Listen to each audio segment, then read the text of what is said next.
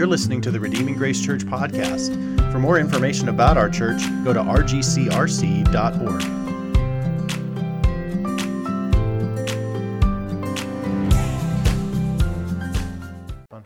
James chapter 1. We're working our way through the book of James. This is our sixth sermon in chapter 1. We still have four more to go just in chapter 1, so we're going nice and slow through this book. Just trying to squeeze out every bit of nourishment and encouragement and grace that we can from God's word here. Um, and uh, many New Testament scholars believe that perhaps James was perhaps the first book written in the New Testament. It's hard to say for sure, but it's certainly one of the first ones written by James, the brother of Jesus. And when you think about just how difficult the first century is and how difficult uh, Christianity, the, the opposition and persecution that Christianity faced in that first century under the Roman uh, under Roman rule and by their Jewish, uh, uh, Jewish persecutors, there was just a lot of challenges that are happening to Christians from the very outset. And so um, it, it, I think that's reflected in the book because the very first theme that James talks about is trials trials, suffering, pain. And, uh, and one of the greatest challenges to Christianity is the prom- problem of evil and pain. I think I have a slide up here of this is just a classic way to put this uh, problem that uh, theologians, philosophers, Christians have been wrestling with for a long time. And I think this first chapter of the book of James tells us that this is not a new this is not a new experience. That if God is, and this is how it goes, if God exists, especially as the Bible presents him, then he is perfectly good and all powerful, right? So those two things are, are true. That's what the Christian God, um, that's what the Bible holds out that God is. That he exists, he's perfectly good and all powerful. And therefore, if God is perfectly good, then God has the desire to eliminate evil. If he really is perfectly good, then he really is at war with evil. And if God is all powerful, then he certainly has the power to eliminate all evil. But then we're left with a problem. Evil exists. We know that unjust, awful, painful, evil things exist. So, this is sort of how the critic of the Christian God would approach this. This is the temptation that we're all faced to, con- or uh, all tempted to conclude is that so either God either doesn't have the power to eliminate all evil, or he doesn't have the desire, he's not all good, he's got some ulterior motives, or perhaps he doesn't exist at all. This is often called the problem of evil or the problem of pain. And uh, this is just, just maybe, maybe the most challenging um, problem that Christianity faced, the most, the most legitimate challenge uh, to this is because you do the math on those things and you go, yeah, our experience in the world that we witness around us and even our own pain, it doesn't seem like God is as good as he seems or is as powerful. Like what, something's got to give. There's this challenge and pressure. And I think from this, if, if James really is the first letter written, then we, we can assume that this is not a new problem. That the problem of trials and pain, like if our God really is bringing and uh, bringing a new kingdom and Christ has died and rose again, then why is life so hard? Why is there evil in the world? If he's so good and he's so powerful, then why evil? Uh, the Christian defenses, and there's many, there's many uh, defenses to this, many things that people have thought of on how, how this problem gets resolved. Uh, it's called theodicy. So there you go, you learned your big word for the day theodicy. Theodicy is a, an attempt to reconcile this problem this problem of how can a good and all powerful God uh, be uh, consistent with the fact that so much evil, pain, and suffering exists in the world. And I think James 1 is, in some sense, offering an answer to that question. I think it is a theodicy. How are Christians, if they believe this, these things about God, they believe that God has sent his Son in Christ to come and destroy the powers of evil and rise again, how are we to view this? Like, how does the Christian respond to the problem of evil? And, uh, and he has a pretty bold start when you look at James chapter 1, verse 2. Count it all joy, my brothers, when you face trials of various kinds. That's a pretty audacious theodicy, right?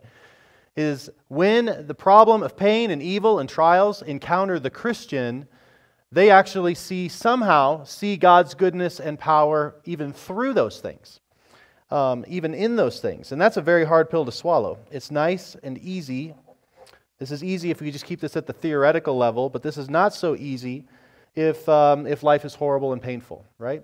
So I know that as we discuss this, and many of you have talked with me about this, that this is not an easy chapter for us to walk through, especially if you've got some sort of pain, if you've experienced a tragic loss, if you, you see the evil around you, in some ways, James 1 can feel a little bit like, a, like opening up a wound.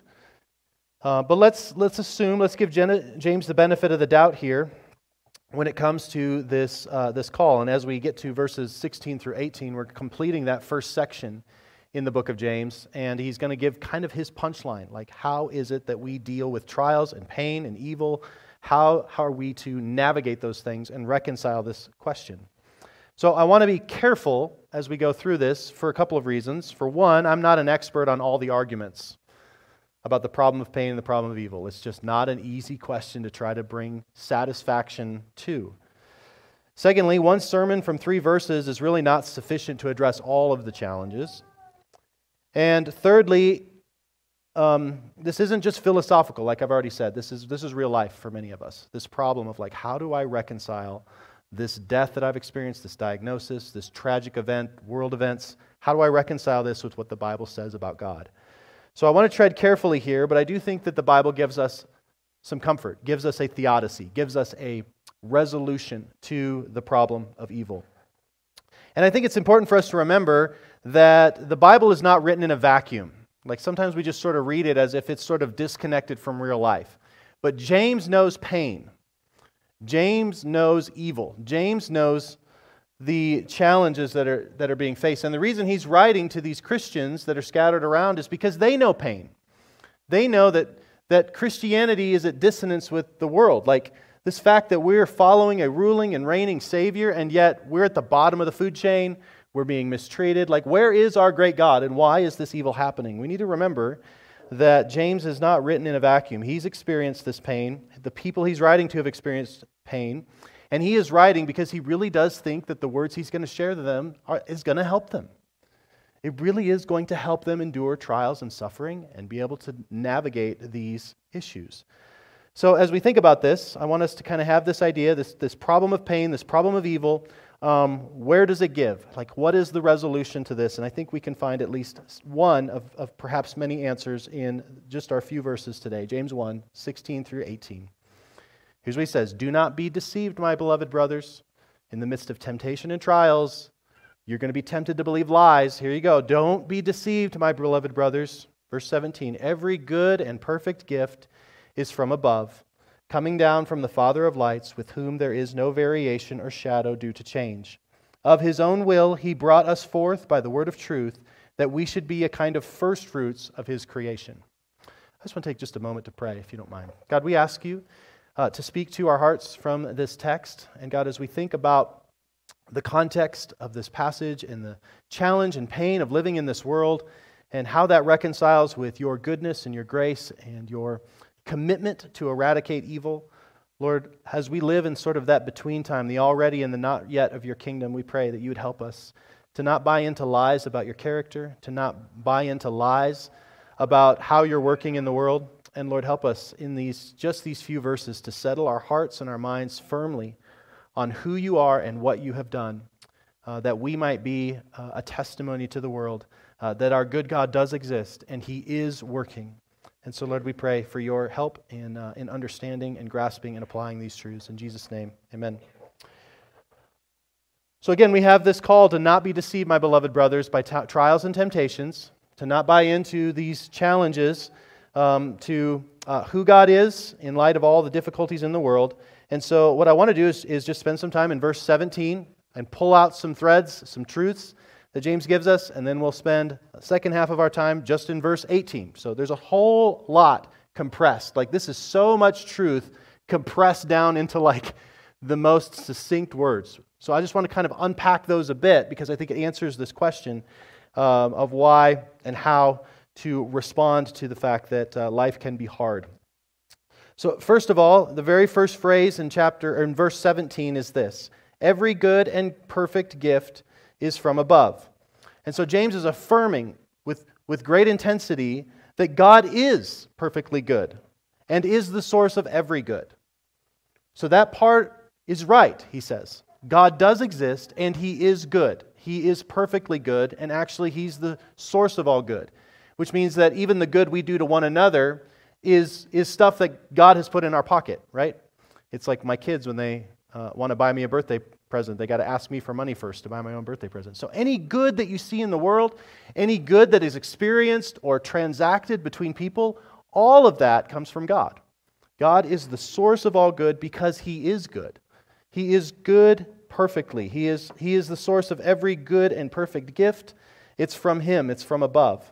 In fact, if you go back to Genesis chapter 1, you find that He creates this world and He again and again renders this verdict of good, good, good. Every single thing that God touches, He then, by His own definition and, and just universally declares that everything is good, everything is good, everything is good. And then when He gets to the end, it is very good. So, long before evil and sin and brokenness came into the world through humanity, which we saw last week, that it's humanity that brought, that opened the door to evil, that opened the portal to sin and suffering and death. God's not the one who did that, humanity did that. God was good from the very get go. Everything He created was good. And so, every good and perfect gift comes down from the Father of lights. So, in trials, in temptations, hold, cling tenaciously. Do not give up on the goodness of God. Count the goodness of God. He doesn't just say that all good, all gifts are from God, but every one of them, which means that we're supposed to look at them each individually, not like just this big category of, yeah, there's good things in the world. But no, like, like trees are a good gift from God, and gravity, and the size of the sun, and like just all, you could just spend hours listing all of the good and generous gifts that God has given to us the gifts of love and affection, the idea of a mother the idea of a father. Like those were God's ideas. The beauties and the, uh, the, the so, so, so he's calling us to not be deceived, but combat the temptations by just reciting all of the good and perfect gifts that come from above. Secondly, we see in the second phrase, coming down from the Father of lights. So the source of every good and perfect thing comes from God above, and we should give thanks for that. It's coming down from the Father of lights which I think James is saying emphatically here, is that God is all powerful and the creator of all powers. He really is perfectly good, and he shares that goodness with the world, and he is all powerful. He's the father of lights. And this is a phrase that would speak back again to the Genesis, where he created the world, Genesis 1 3 and 5. And God said, Let there be light, and there was light. And God saw that the light was good. And God separated the light from the darkness. God called the light day, and the darkness he called night and there was evening and there was morning the first day. Further down in Genesis chapter 1, and God said, Let there be lights in the expanse of the heavens. So, this Father of lights is, is probably referring to God's creation of the cosmos the stars and the moon and the sun. Like, God's like bigger than those things. He created the cosmos, He's all powerful. And these powerful bodies and forces in the universe, He made those. So, it's speaking to His power and His sovereignty, and this idea of like He's not just the creator of lights, but the Father. So you have this fatherly affection that God has for his creation. And God said, Let there be light, the lights of the expanse of the earth, and separated the light, uh, separate the day from the night, and let them be for signs and for seasons and for days and for years, and let them be lights in the expanse of the heaven to give light upon the earth. And it was so. And God made the two great lights, the greater light to rule the day, and the lesser light to rule the night, and the stars. I love that, that just the rest of the cosmos is just and God just created the rest of the universe and the stars. And now, as we know, as we peer further and further into space, just how big that one creative act was. And God set them in the expanse of the heavens to give light on the earth, to rule over the day and over the night, and to separate the light from the darkness. And God saw that it was good. And there was evening and there was morning the fourth day. So we have this, James is telling us in our trials don't be deceived about the goodness of God. You have evidence of it all around you. And don't ever doubt that God has created all things, that He rules all things, that the biggest things that we can think of in our world, the sun and the stars, the lights that, that govern everything in our lives, God's over those. And God gave the power that those have, those come from Him as well. So God is all powerful and the creator of all powers. So don't doubt that. Don't be deceived in your trials and in your temptations, the character of God revealed in nature.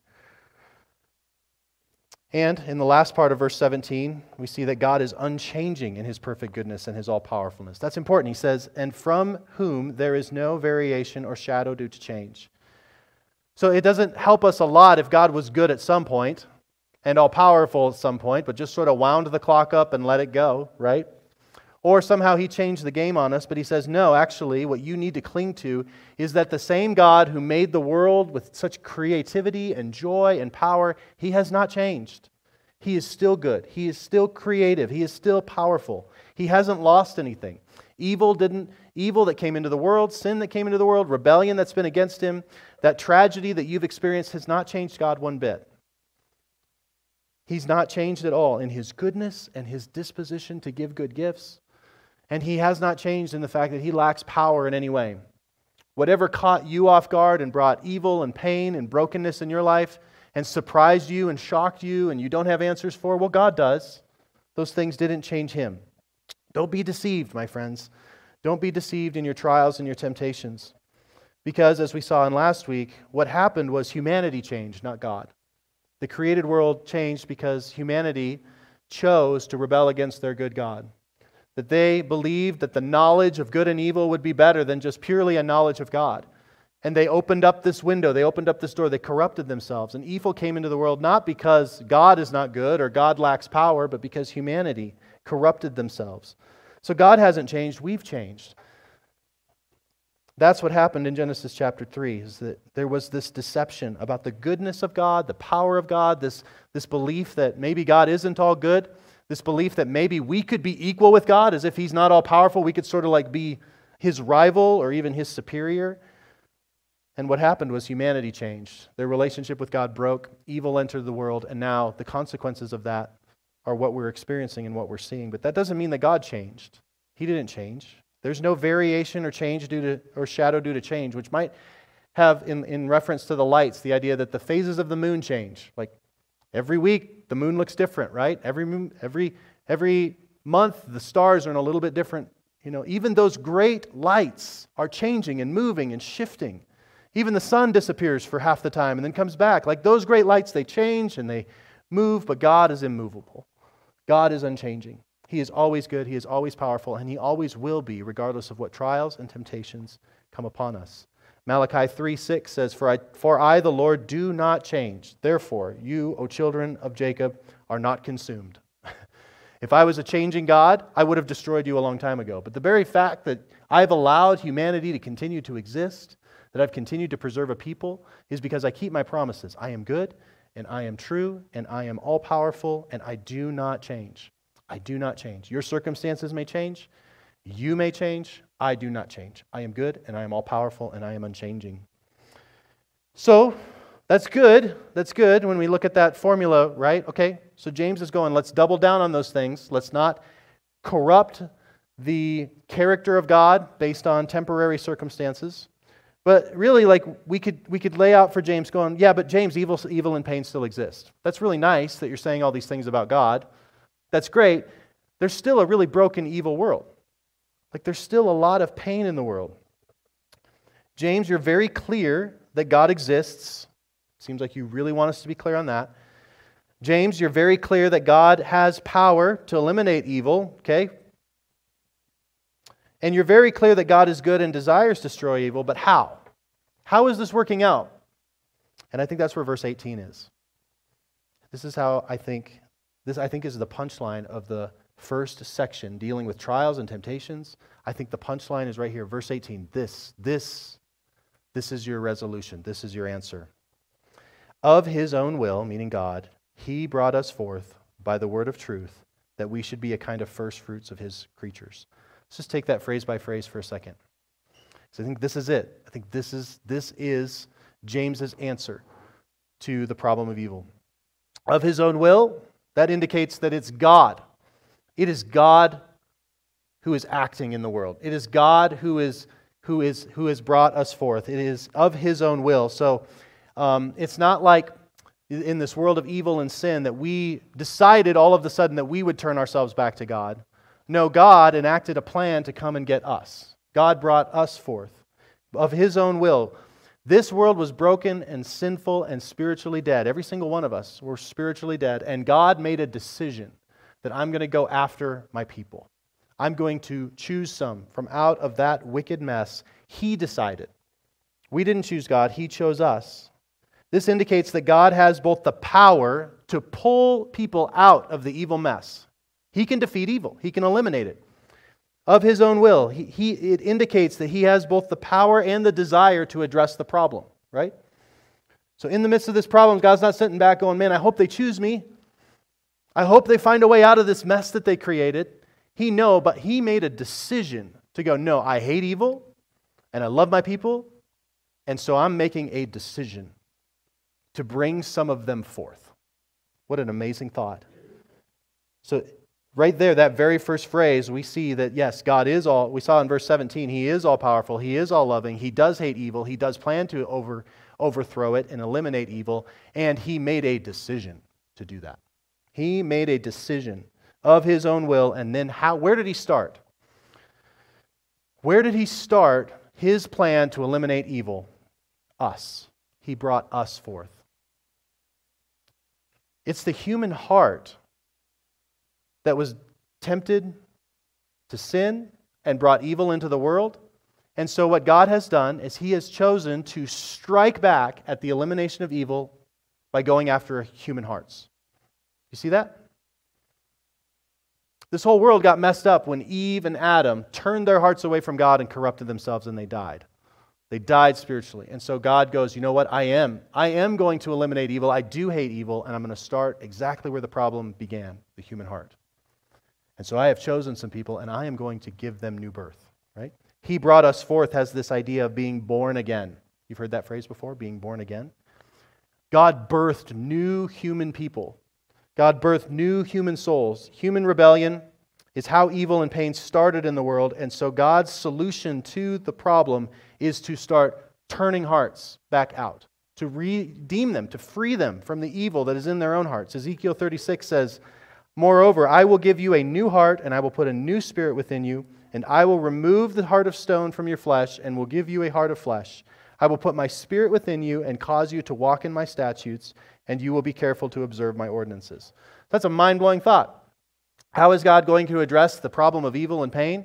He is going to choose a people and bear them forth, give them birth. We saw in just the previous verses that sin produces death, gives birth to death. What does God give birth to? He gives birth to people delivered from evil.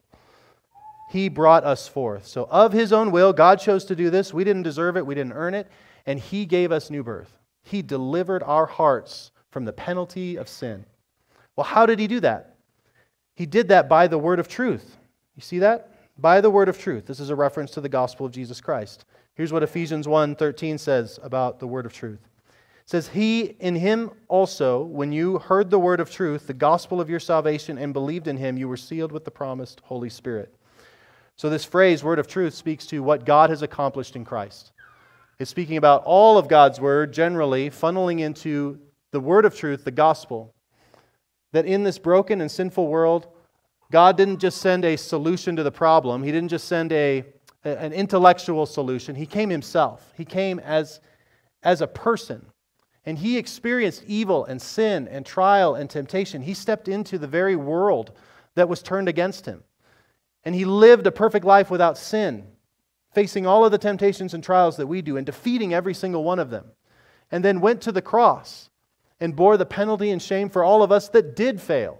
That all of us that brought evil into the world, that we all contributed to, Jesus on the cross bore the wrath and punishment Sin and evil were dealt with on the cross, and then he rose again, exploding evil from within, right? Like just blowing it all up, atoning for the sins of his people. And now, that message, if people will grab hold of it by faith, they're born again. They're new. That's what uh, John chapter 3 talks about. Um, well, let me get to, let me, let, before we go to John 3, let me read first, or read Colossians 1 3 through 7. It says, We always thank God, the Father of our Lord Jesus Christ, when we pray for you since we heard of your faith in Christ Jesus and the love that you have for all the saints, because the hope laid up for you in heaven. Of this you have heard before in the word of truth, i.e., the gospel, which has come to you, as indeed the whole world is bearing fruit and increasing, as it does among you, since the day you heard it and understood the grace of God in truth. Colossians 4 6 kind of puts this all together. For God, who said, Let light shine out of darkness, has shone in our hearts to give the light of the knowledge of the glory of God in the face of Jesus Christ. So, this good God who created in Genesis 1 a good world, and he's all powerful, now is demonstrating his goodness and his power to a broken, evil world by, by setting his affection on people and giving them new birth by the gospel of Jesus Christ. Uh, Jesus talks about this when in John chapter 3, a man named Nicodemus comes up to him. If you have your Bibles, it'd be worth turning over there. We'll read a good chunk of it. But this idea of being brought forth, being born of God, is something that Jesus actually addresses directly in, in, in, uh, in John 3.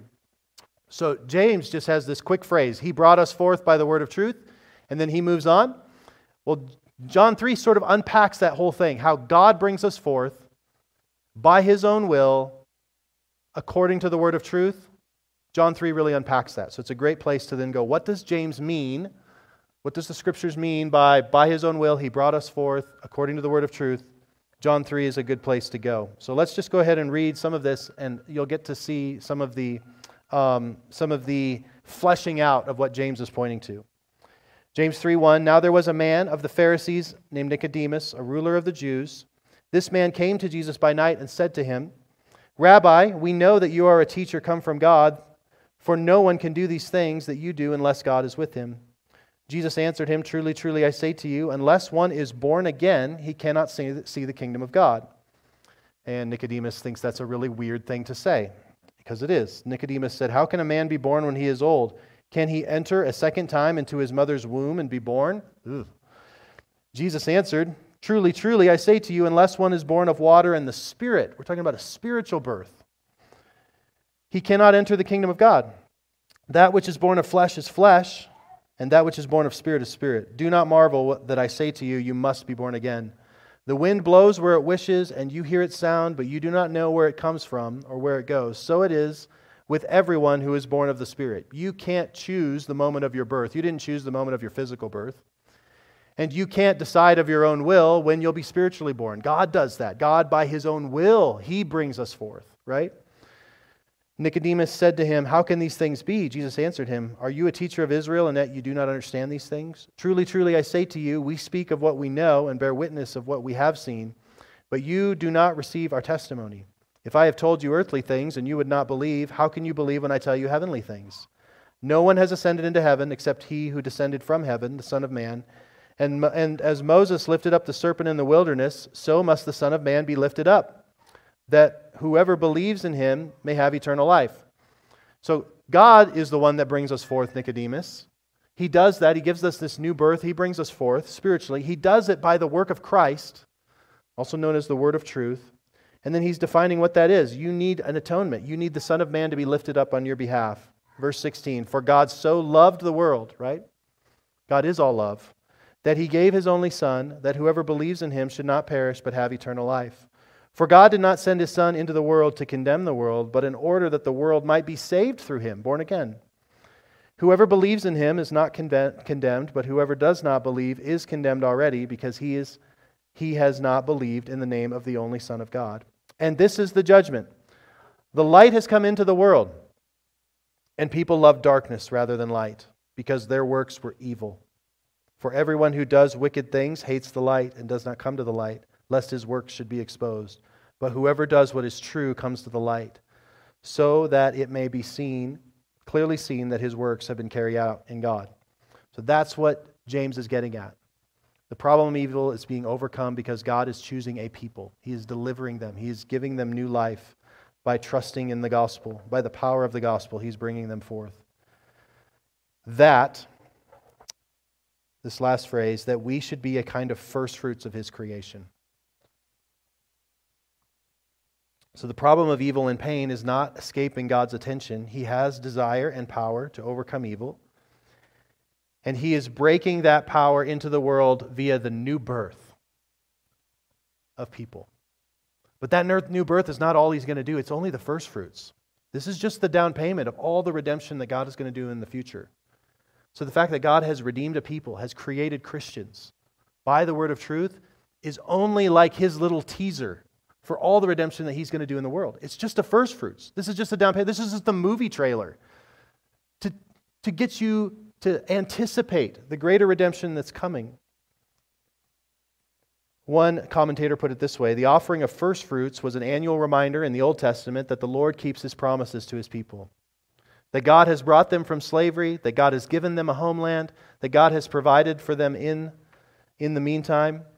We can now easily see why James can speak of the church as the Lord's first fruits. The Lord brings people to the new birth to be a demonstration of all that he to all that he keeps his promises. And that people who are the first fruits are especially for him and notably holy. So this this uh, this idea that when you gave your first fruits, you'd work so hard for all of these crops, right? And then what you would want to do is take your very first paycheck, so to speak, right? Your first paycheck. We better put that away because there's no guarantee for tomorrow. This idea that you take your first fruits and you entrust it all to God is this act of faith that this first fruits was a gift from God. I'm giving it back and totally dedicating it to Him because I believe that He's got more for me, right? That He's going to provide for all of my needs. And I think what we can say from this passage is that this broken, sinful world with so much evil in it can have hope because there's Christians in the world. There are Christians and there are churches in the world who have been brought forth by God, and they're just the movie trailer of what's still to come.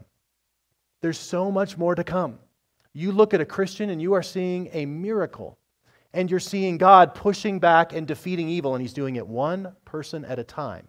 And then He's gathering those people that, that he has conquered the evil of their own hearts and he is gathering them into little assemblies so that they might be light posts around the world, so that the world may know that, yes, God, no, God has not abandoned us. That, yes, he is good. That, yes, he is loving. That, yes, he is powerful. And I can see it because he's redeeming people, he's changing hearts, right? So the big question here is why does God allow so much pain and evil in the world? Why does James have to start with this problem of trials? and exhort Christians to take a totally different perspective than they might naturally do it. Why? Well, one answer for why God allows so much pain and evil in the world is just, I don't know. Like, honestly, I don't know. I don't know any particular evil event that's happened in the world, why God allowed that and not, didn't prevent that. But another bigger answer is that God is letting us live in the world that we corrupted. We're getting the consequences of our own sin. But actually, the even greater answer is this God is good God is all powerful, God is unchanging, God is willing, and He is starting the work of defeating evil. He is starting the work of healing every wound. He is starting the work of righting every injustice. He is starting the work of restoring every loss, and He's starting with human hearts who embrace the gospel. He's starting with you and me, is what James is saying. You can have joy in all trials because you know that God is actually starting to this little mustard seed, it's going to grow, it's going to spread. He's dealing with the evil in your heart first as a foreshadowing and as a first fruit of him banishing and righting all evil in eternity. Read the end of your Bible, Genesis, or, uh, Revelation 20 and 21. He will wipe away every tear from their eyes. He's going to give the full harvest. Right now, it's just the first fruits of seeing sinners turn to God and be transformed. And then living as light in the world, that's just the beginning of the restoration that's going to come for all. So let's not be deceived and let's not doubt. And what's interesting is we would love for the answer to the problem of evil to come like in a verse. Like we would love to just have like this one verse that just sort of resolves it intellectually. Or we would like some sort of experience that resolves the problem in, emotionally because we still hurt, right? And what we find is that the answer that God gives according to James is that he answers the he answers the problem of evil incarnationally. The answer comes because he comes. And Jesus heals people, the effects of evil. He rights wrongs, He raises the dead. He Himself in, uh, encounters and experiences tremendous evil, and then He defeats it. And so the answer comes not rationally or philosophically or even theologically as much as it comes incarnationally. God comes to us. And the answer to the problem is that God will then be with us in Revelation. And in the meantime, there's a, a group of people that are filled with His Spirit that have been born of Him that now hold out this hope that there is more to this world. Our God is good, He is all powerful. And guess what? He has changed person after person after person. And that's just the first fruits of all that He is going to restore. Those of us who are born by God, by the truth, are now tasked with being the category breaking, deception refuting, philosophy overwhelming, question silencing, doubt stopping guarantee that evil has an expiration date. And that there is a restoration that is coming. A restoration of all that is good, a banishment that is all that is evil by a good, all powerful, unchanging God. we're his answer. The local church and the good that it does in the world and the word of life that it holds out. That may not be the most satisfying answer. There's certainly more to think about than that. But that seems to be from James like, hey, in the midst of trials and temptations, when you're tempted to doubt God and turn your back on Him and be deceived, just remember all of the good gifts He's brought into the world, namely you, namely you, your salvation. Your salvation. He has delivered you from your own evil heart, and He's going to deliver all of His people from this evil and broken world. Uh, uh, this book, I don't know if any of you uh, are into, into ancient Russian literature, not ancient, but 19th century. Look at the size of this thing. This is the brothers Karamazov, and this is a, a, a Christian who's writing in Russia at a time where it's very anti God, very nihilistic, very like, like there is no God, he's not good, like just sort of embodying this problem of evil. And this is a, a, a fictional story about a really wicked man who gets murdered, so it's a murder mystery. And he's got these sons, and they're just as wicked as he is, except for one. There's one that's just so different than the rest of them. Like it's almost like he's born from somewhere else. His name is Alyosha. And as they're trying to figure out which of these brothers maybe killed their father, Ivan gives this, uh, this really long uh, discourse that's super famous, especially among those who are critical of Christianity. Ivan just talks about how God must be, must be wicked and evil. And he speaks specifically of the torture and death of children. Like, just that evidence just shows us just shows us that God must not be good. Like, how could any glory or good come out of this? And so Alyosha is talking with his brother about this. And you just find that as the story plays out, Ivan and both his other brother, who live sort of this nihilistic, like they've just, they've just turned their backs on God. They've seen too much wickedness and evil, and they just go completely insane. Everyone who turns away from, from this idea of God and, and this. Uh, uh, just gets totally wrecked sort of in the book. And look who's standing in the midst of all of this, doing all of this redemptive things, is Alyosha. And the idea is that he's sort of speaking culturally against the Russian uh, banishment of God and resistance of Christianity, and just going, hey, in the, in the end, it all leads to destruction, except for this one man. And so he, he kind of challenges them. He challenges them apologetically, going, hey, the answer to the problem of evil is a transformed life, a transformed Christian life and you just sort of have it playing out in this book of just the one the one hope for this whole family the one hope in all of this disaster and mess is the fact that god has birthed this new person. And he is the hope of that. So it dovetails so much with this story. This according to this book the problem and evil and pain is not answered intellectually or scientifically but narratively and incarnationally. God is telling a story about he is going to come and he, is, he has sent us to be in the world and be a witness to his victory over evil. Bottom line, let me, let me just land to the plane here. Bottom line, I think that we are called in these three verses to combat the problem of evil with the reality of good. With the reality of good. That's what he's saying.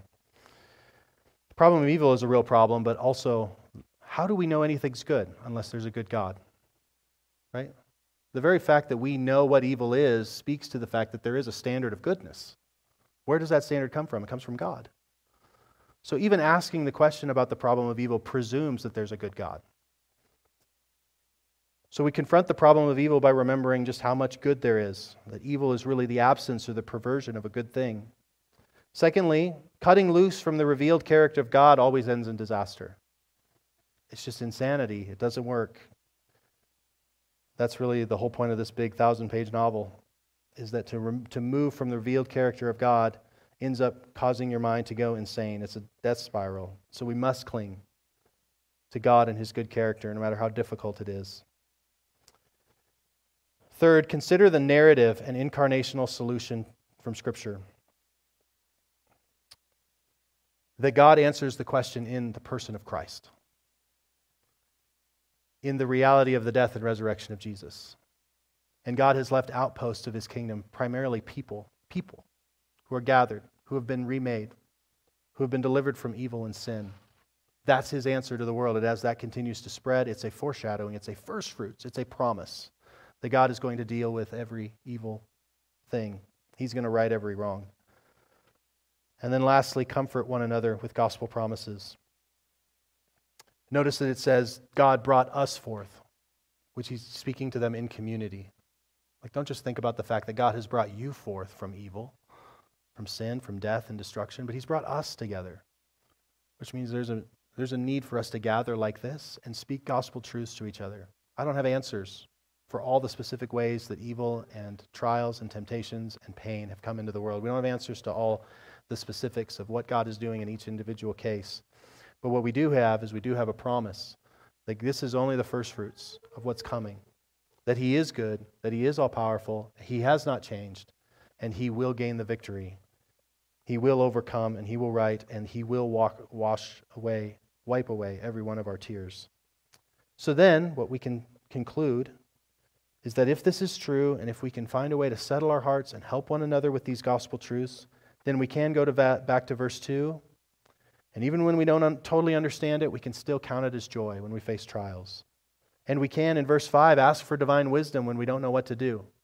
Because we have a good God who gives good gifts and is willing to help us endure trials.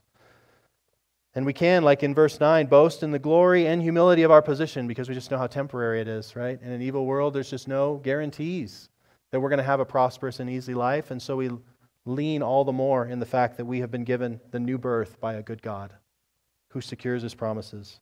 In verse 12, we can remain steadfast and receive the crown of life because God is willing to give it and able to give it. In verse 13, we can cling to the trustworthiness of God and the untrustworthiness of our own hearts, right? That our doubts and our struggles is not because God has changed, it's because our hearts betray us sometimes. We can be tempted in trials and temptations. So, we need to settle ourselves on the good character of God, His power, His unchangeableness, and remind each other regularly that God has brought forth new birth, and it's only a first fruit of the good that's still coming. Let's comfort our hearts with those truths. And I would just say that if you're not a believer, then you are standing on the outside of all of these promises and these good gifts. You're standing on the, on the outside looking in on these good promises. So I would pray that perhaps the Lord would bring new birth to some of you today, that maybe God, by his own will, would bring forth some of us to trust in the Lord Jesus Christ, to begin to have hope that all of the things that we have dealt with, all the things that have been done to us, will be righted in the end, that we can be forgiven of our sins, we can be freed from the evil of our own hearts, and we can be brought into a new life with all of these promises. This new birth can be ours with the hope and the promise of the full restoration of all things. There's a bunch of people in this room that just finished a training class on Christianity Explained. And so any of them would be happy to sit down with you if you want to sort of walk through God's solution to the sin problem, God's solution to the evil problem. And He's going to apply it individually, person by person, through the receiving of the word of truth, bringing them forth by the word of truth. If you have a desire for that, you want to know more about that, we would love to talk to you about how all of those wrongs, all those evils, all those sins can be dealt with and have been dealt with by Christ. And you can be brought into this first fruits, this promise of full restoration. It can be yours. Through his perfect life, his atoning death, his glorious resurrection, and his coming return, you can be brought forth by the word of truth. And this will be a kind of first fruits. God has resolved and willed and guaranteed that he will reconcile the problem of evil. He will banish it all He's starting in our own hearts, and it's going to be glorious when we see the full harvest come in. Let's pray. God, thank you for these verses, and I just pray, Lord, as we just wrestle with really the biggest question, um, the, one of the biggest questions in all of human history, Lord, we thank you that your word does speak to it. And we know that there are so many more questions that this raises, but we thank you, God, that you have not abandoned us. You have not changed your plan. Uh, you have not lost any power. Um, you have not given up. And God, God we thank you that, um, that the people in this room, the gathering of your church, is evidence that you have not surrendered to evil, that it is not going to win. And so, God, help us to cling to that fact. Help us to look around. Help us to look at the work you've done in our own hearts to save us. Help us look out to our brothers and sisters and see how you have saved them and set our hope there that there are answers that are coming, there are solutions that are coming, and this is only the first fruits. Lord, help us with that. I pray that each individual heart, whatever they're wrestling with, struggling with, whatever area of hurt, God, that there would be something um, in, uh, in these truths, in these verses, that would be healing and hopeful and encouraging to them. We ask these things in your name. Amen.